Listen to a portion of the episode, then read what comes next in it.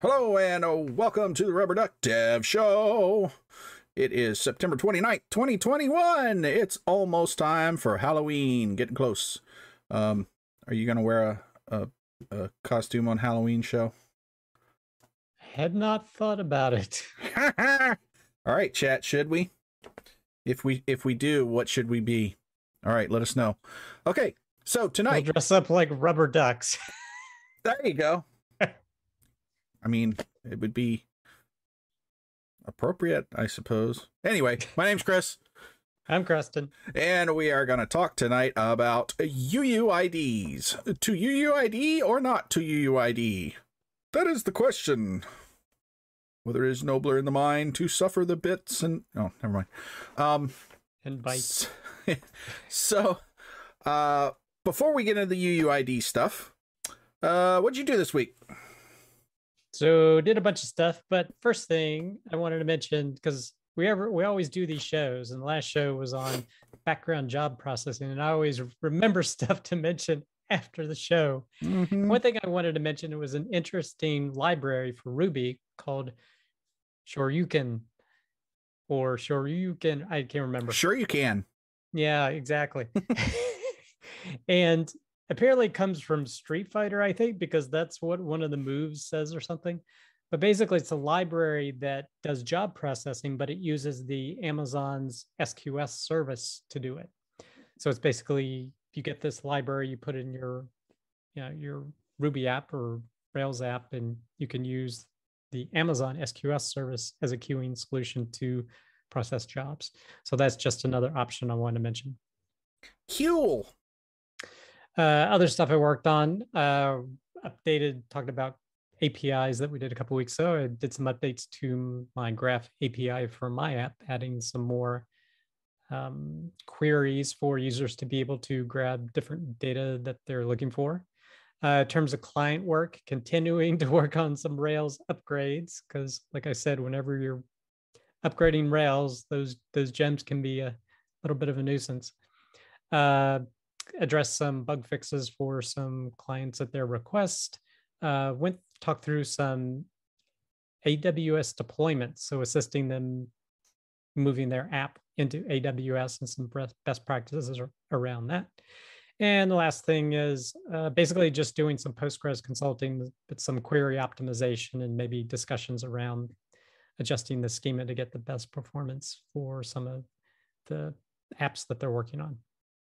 So what'd you do? Um let's see. Stuff and things. stuff and things and things and stuff. No, we we we we had some more conversation about um the question of the week last week at work. We're still kind of having that debate. I mean the the it's not a practical issue anymore because we've settled the the actual um programming change we were working on. But we're still kind of having the philosophical debate of should you um, should background processes spawn other background processes? Or is that dangerous? Are there certain situations where it's okay? Is it never okay? Should that just not be allowed? Um, so we're having a lot of discussion about that still. Um, but at this point it's more of a philosophical musing um, on downtime chats but now, what's wrong with just having eh, like if this is going to spawn a job's going to spawn multiple jobs, presumably there's additional work that needs to be done. Why not just make this like a wrong long running job that just addresses everything it needs to do? Well, because of retries. Um, if your job is doing things that uh, if it's reading stuff out of the database and that stuff could have changed in between retries, yeah, then it may not be a good thing to do. Because like let's say for example, I want to send a receipt out. Right? Well, if that order can change in between retries, I don't want um I, I want that receipt to go as it was the first time I sent it if it's doing retries. Right? I don't want it to change in between. So in that case, what what you would need to do is kind of have a job to gather the order and prepare the receipt and have that spawn a job that that just gets the receipt as a parameter and emails the receipt and that job that sub job is the thing that retries and retries and retries so that it doesn't change in the meantime so that's that's kind of a use case where sub jobs could be uh, a thing that you'd want to do. The problem comes in when you have to try to troubleshoot and track those things down and you get and you end up with multiple layers of um this job spawns this one that spawns these two others that each one of those spawns four jobs and oh my god where did this one come from you know so it becomes a troubleshooting nightmare more than a mechanical nightmare so uh, there's still kind Yeah, of and, and I suppose if you have a long running job that has particular work and you don't want to start over from square one, like if you're able to commit certain changes through the process, you don't want to have that all part of one job and then something fails and then it retries the job and it's like, no, no, no, no, no, I was 75% done for example, you know. Well, and that's that's the other part of the consideration is when you have thousands or tens of thousands of these jobs going, you want to have the repeatable jobs as small as they can possibly be, and you want the long running jobs to run as few times as is necessary. So, uh, because I don't want, you know, sending an email 10,000 times is a lot better than reading the database, creating an order, doing all the calculations, and then sending the email 10,000 times. So, you know, there's a there's a queuing issue that goes on there too. You want to make sure those jobs can get disposed really quickly if you're you know, doing lots of transactional things.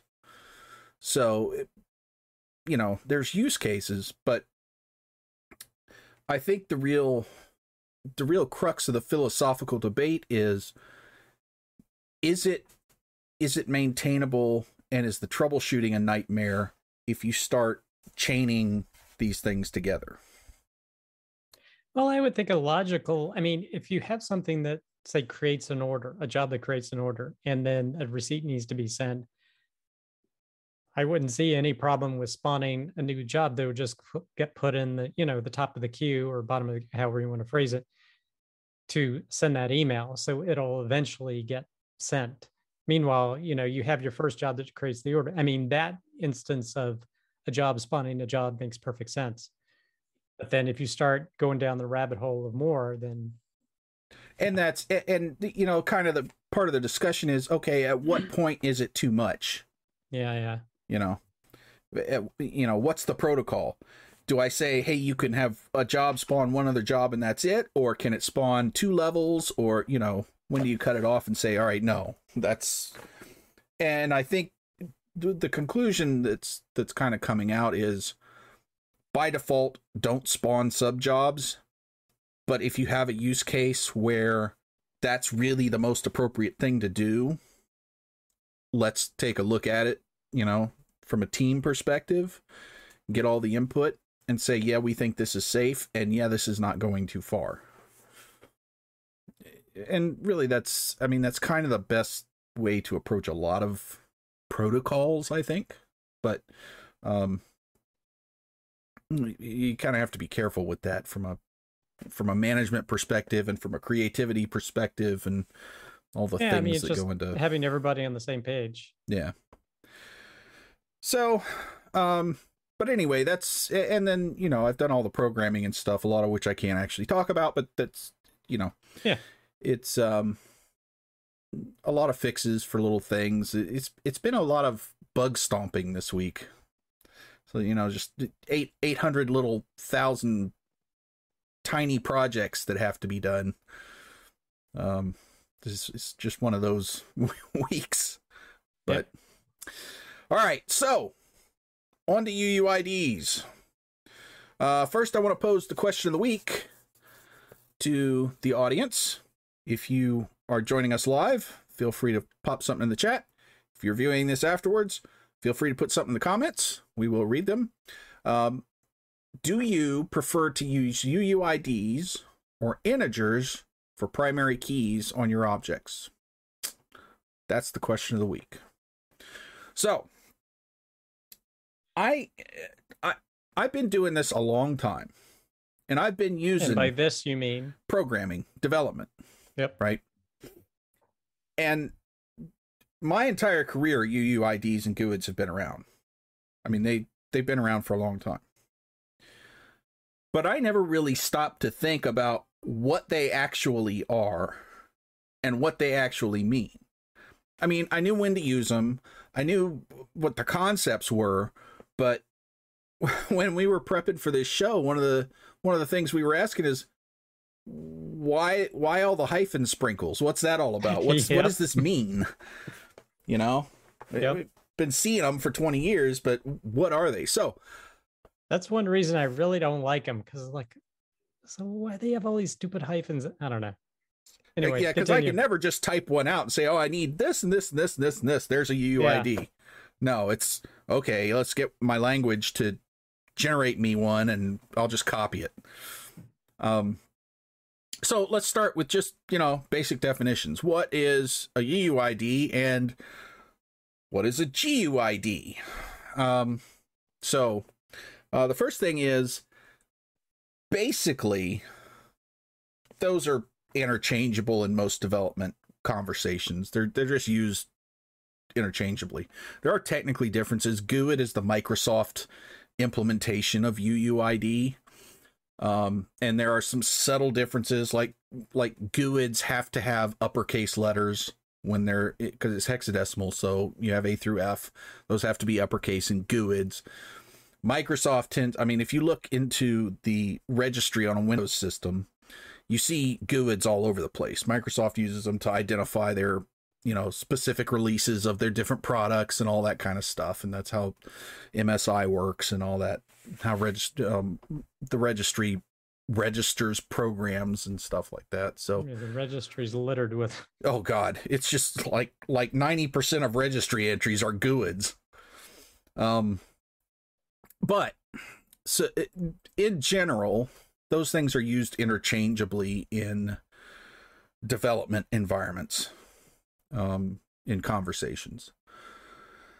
Um so what what actually are they then?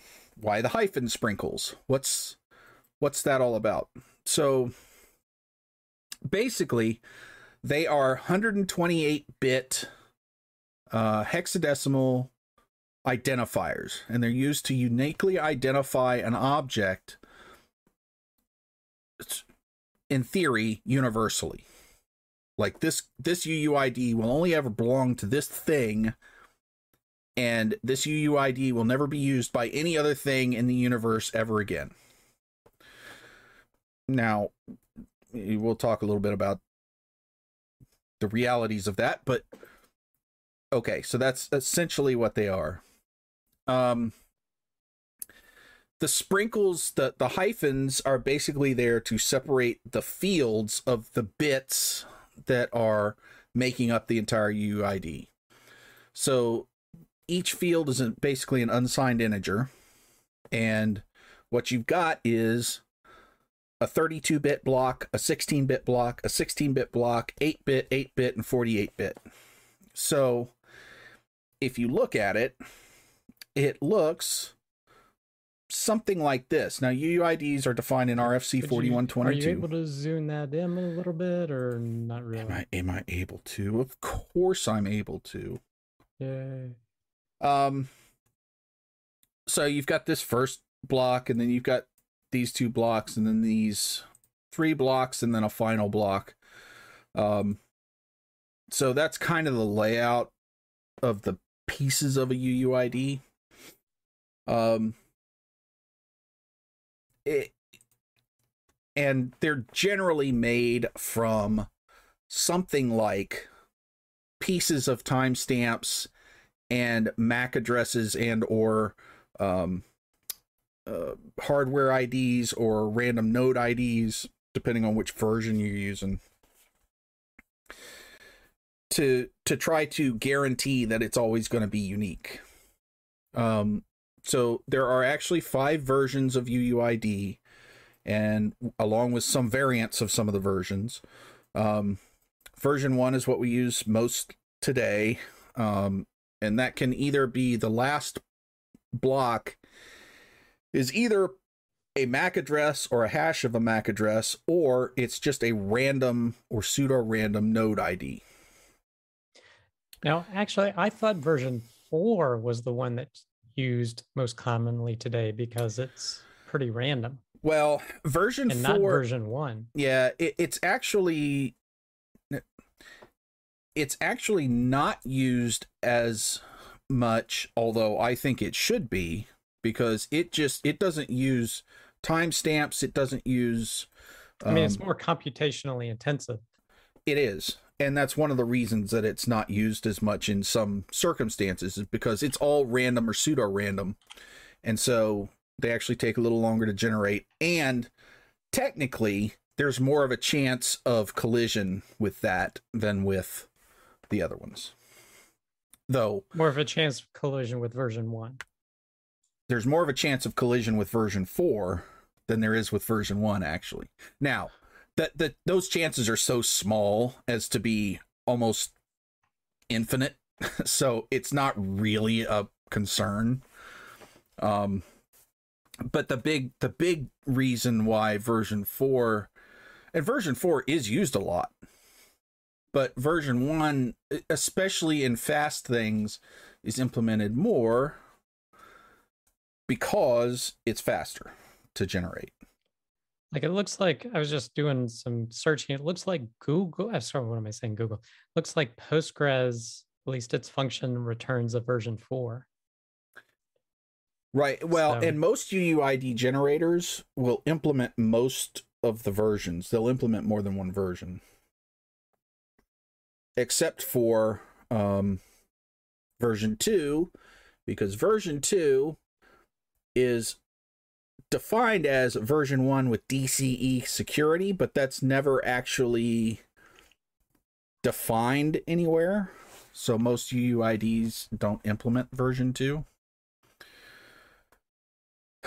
But the long and short of it is version 4 is pretty much completely random and so it's safe. And one of the reasons version 4 came about is because version 1 with the MAC address actually led to a pretty nasty virus that got released that used those MAC addresses to start identifying things.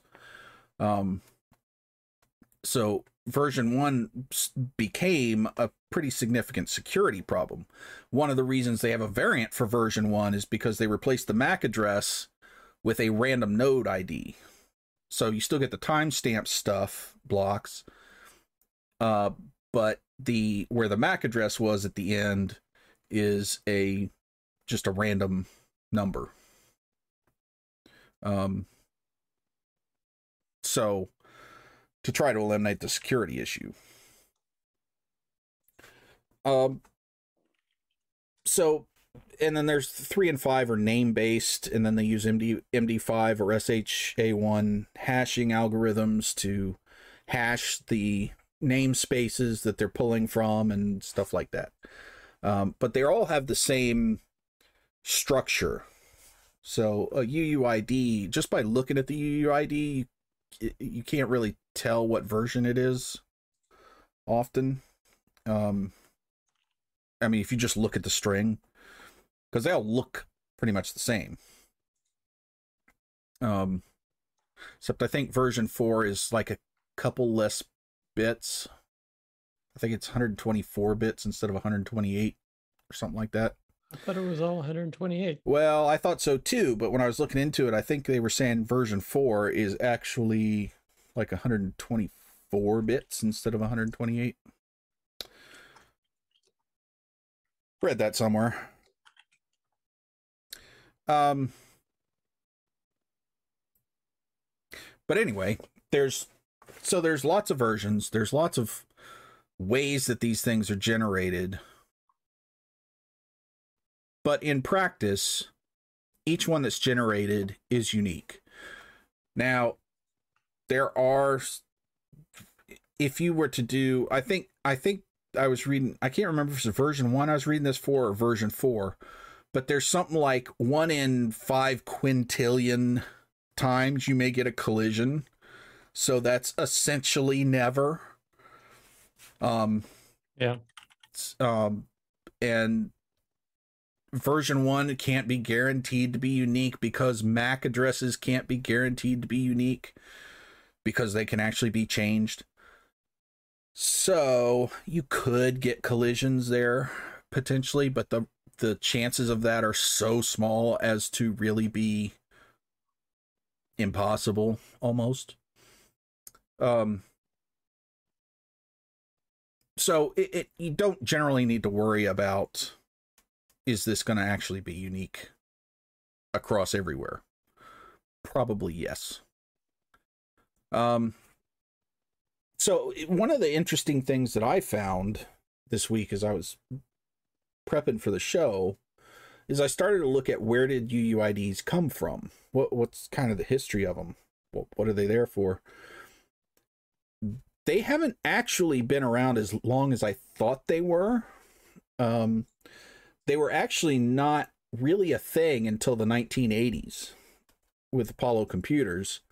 Um, and the first thing they did was they implemented something called a UID, which was just a 64 bit um, identifier. And it was only for internal identifications on their NCS or network computing system to ID entities internally. 64 bits was plenty for them. Um, but then they were trying to work with industry to standardize, and they wanted to get everybody to standardize around that uh, spec. And 64 bit wasn't enough, so they came up with the 128 bit UUID, um, which wasn't quite the RFC 4122 version 1 spec yet, but it was basically there. Um, so it really was the the UUIDs came out of an internal thing from Apollo Computers, and then it was it was created to standardize uh, the rest of the people in the industry around this, so that they could interact better. And I just thought it was interesting that I assumed that something like a UUID, whether it was called that or not, had existed since the first computers. But it really hadn't until until we got to networking. It seems that it wasn't really a necessity. Yeah. That makes sense. Um I'm seeing something about UUIDs in version four, and that four the bits are used for the version number. okay. So So yeah, it's still 128 bits, but only 124 of them are used for the identification part. but anyway. it was yeah it's little weird things. And there are we we do have some links When to, in doubt, use your programming languages right. It- library. you usually don't have to know this stuff. Like i said i've gone 20 years without knowing a lot of this stuff because it's just not necessary to program. You tell your programming language hey give me a uuid and it does you know Yeah, like in Ruby, you just say something like you require secure random and then say, you know, right dot UUID and it gives it to you. or you say hey postgres i'm defining this as a uuid field go And it just, yeah. And it, or a function says, give me a UUID. It gives it to you. Right. So you generally don't even have to worry about what do the hashes mean? What how is this built? Is it really uni- universally unique? All that stuff. Um, the other interesting thing is while it says universally unique identifier, which means I get this thing and nothing else will ever have it in the universe ever. That's not technically true. It's practically true, but technically it's not. It is possible to get duplicate UUIDs um, for a couple of reasons that we've gone over. MAC addresses aren't necessarily global unique, and that in version one, in one of the variants of version one, MAC addresses were used. Um, the timestamps can actually be repeated, and since timestamp was a big part of the UUID, um, you can get collisions because timestamps that because of clock drift and or random chance um, you can get duplications there and some versions of variants that are using RNGs or pseudo RNGs could get duplicates, especially if they're on different machines. Um, so all this stuff could happen. The simple fact of the matter is, in practical terms, you're talking about such a small likelihood of that occurrence that it's not something that I've had to worry about in 20 years of doing this. I've never run into it. I've never known anybody that's run into it. I've never even read about it happening. But statistically, mathematically, it can. Which, again, yes, that's interesting, but it's not really practically an issue. So, yay. Um, all right. So, speaking of practical stuff, that's all the philosophical mumbo jumbo history goo that I like. But let's talk about why would I actually use these? So, why would you actually use these? Besides Microsoft using them to identify their programs, where would a programmer use these? Are you asking me? Yeah, your turn to talk. So, so I mean, a lot of people like using them for their primary keys. Well, and why? I'm sorry, go ahead. Why? I don't know because I don't. and now, where they shine, in my opinion, is if you have a distributed system and you're generating IDs from outside of, of, of the database. So, if you're generating some sort of identifier on clients, or heaven forbid, you have a, uh, oh my gosh, I thought of the term I was going to say multi-tenant architecture. The um, microservices that are all talking have their own databases, and you need right. some sort of unique identifier between them. Having a UUID could be an, a way to do that to pass you know this information across to each other right uniquely. But that's the way I tend to use them. The only place I'm using them, for example, in my application, is when I have someone new coming to the site I generate a UUID for them or it, it, for a JavaScript client. I have the JavaScript client generate a UUID for it. Mm-hmm. So as opposed to something in the database. So that's something they can just send off without having any back and forth communication. They can basically send it async to my database and it'll receive it and store it and doesn't like need to send back, hey, here's what your unique identifier is. Mm-hmm. Because generally the JavaScript, you can do that and store it in a cookie. And then now that is that JavaScript's uh, application's identifier from then on. So it's basically a client generated identifier. Right. Now, why would you not want to use UUID as your primary key? So I think the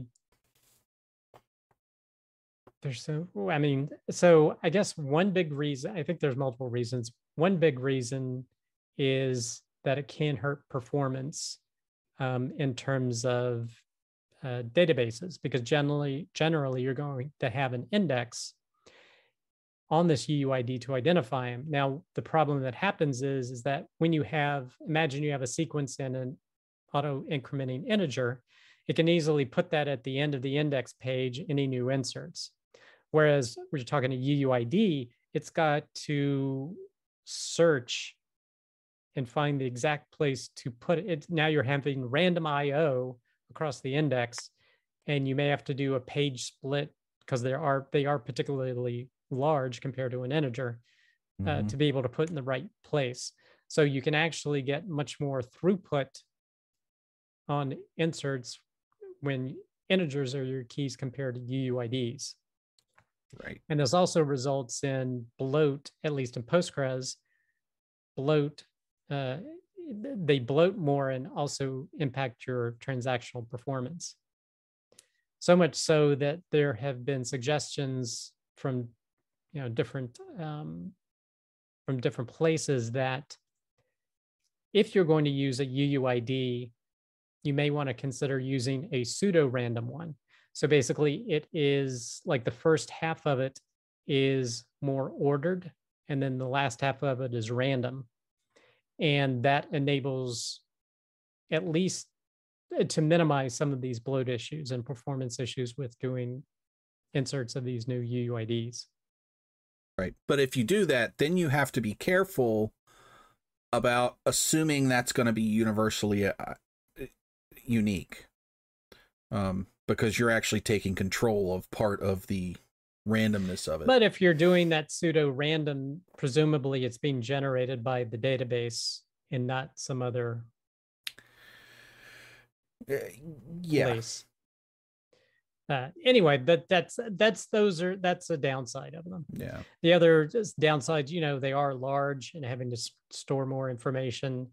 Um, and I mean, I, frankly, I just find them harder to work with. Like when I'm working with a database that uses UUIDs, it's just this gosh awful big thing there. It's like, oh my gosh. And like imagine like in my app working with my database, I say, okay, find me, I'm looking at some, oh, find me ID. And even if it's six digits, you know, one, two, three, four, five, six, or whatever in the console to be able to find something.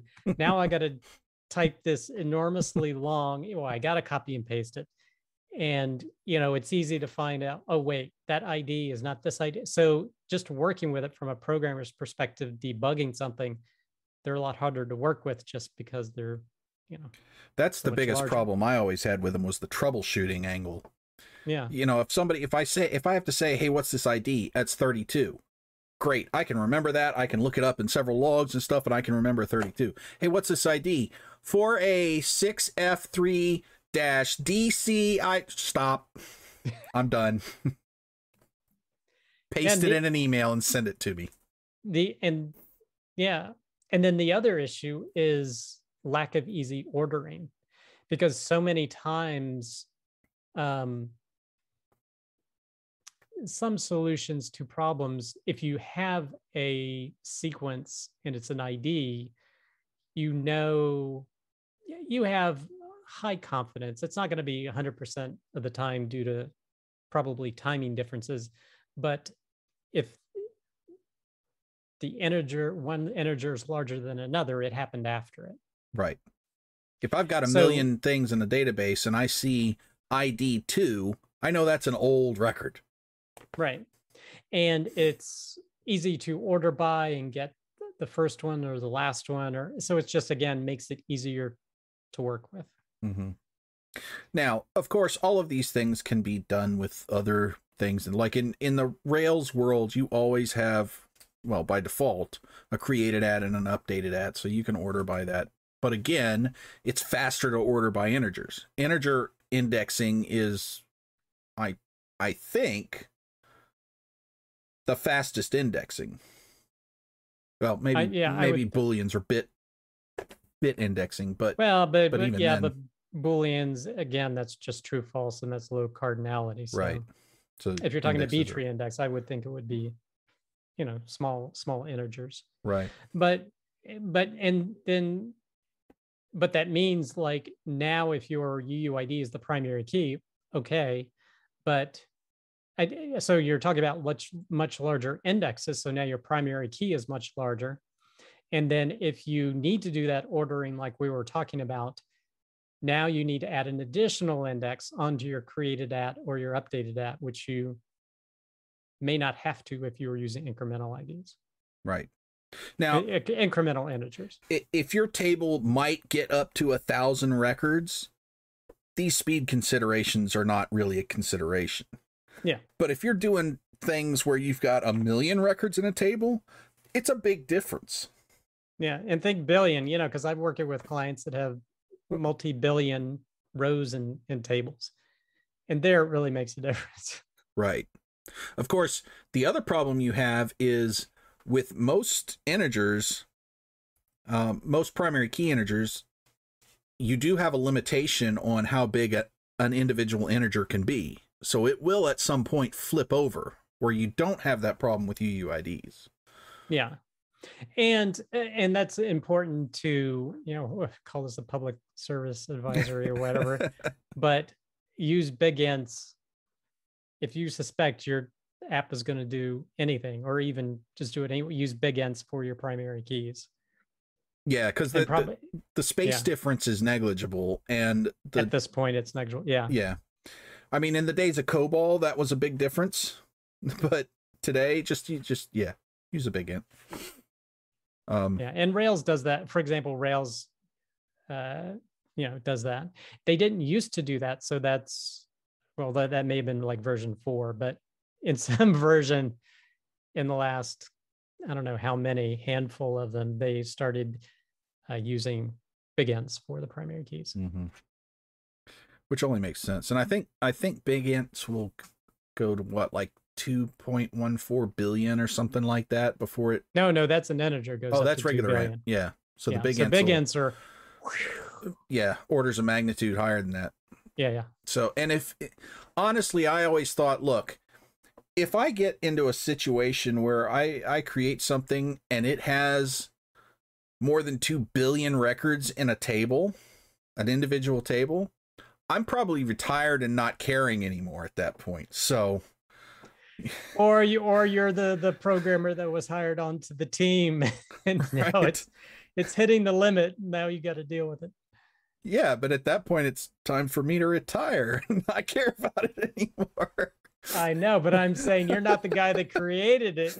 You're right. the programmer that's been brought onto the job to fix it because you weren't there at the start. Yeah uh, which you know happens in a gig economy so now, the other thing to mention is that one advantage that people assign to UUIDs is that it helps with security, although that I've heard, mm. but it's a little bit, no, no, I'm, but I'm saying I'm dubious about it well, because as well, because I kind of think it, it's like a security through obscurity because they don't want to publicly show what IDs are. Like when you go to a particular web page and it says, hey, you're on account four or you're on order 2042. But so what? My my rebuttal to that would be yeah, there was specifically a virus created that used UUIDs as the hole to get in. So security, I've never heard of that with an integer, you know. Well, yeah, I mean, it's eh, security you know, through obscurity. So and they they can learn, but if you're that worried about certain visibility into your app for it, you could always create one if you wanted for that use case. But yeah, doesn't necessarily have to be your primary key. but honestly, I think I think if you're doing security through obscurity, you need to reevaluate your plan for whatever you're programming because that's usually an indication that you've got bad security. That that's not a good security scheme. So if that's if that's your reason for using UUIDs, you might want to reevaluate your reasoning. Yeah, I mean, I wouldn't think that would be a, a valid reason to do it. No. Personally. I mean, I would probably actually, if I wanted to do it, I wanted to put some obscurity and I probably wouldn't use a UUID because it's just too bloody long. If I wanted some sort of identifier to hide what my integer primary key is, I'd probably come up with a six to eight character or 12 character, you know, something like that, and just have a unique index and have it along with the internal ID and have a unique index on it that it just it'll regenerate it or something if it you know happens to hit a duplicate. Right. And and i have actually done that before. We had worked on a system where we had to um, give users like a nine digit code that would be unique. So they never saw the i the primary key id what they saw and what what it was looked up by was this nine digit code. So and that you know generated and if it was replicated, but it didn't need to be universally unique. It only needed to be table unique. hmm So, you know, that's easier to control. So, uh, you know, there are use cases, valid, legitimate use cases for UUIDs. I, I don't think there are as many as a lot of people apply them to. I think they're applied a lot of times when they probably shouldn't be, or there's no real reason to do it except that all the cool kids are doing it. So, you know, that's Yeah. Oh, and there's one more thing uh, I forgot about is that whatever you do, if you're going to use them, use the data type for your database to store them. God, do yes. not use text because otherwise it's going to be even larger. Yeah. Oh God, no.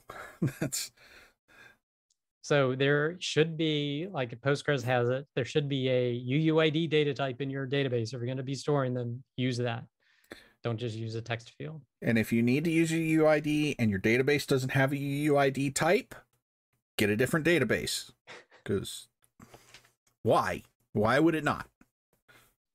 I mean, they haven't been around forever, but they've been around long enough. What, 40 years now?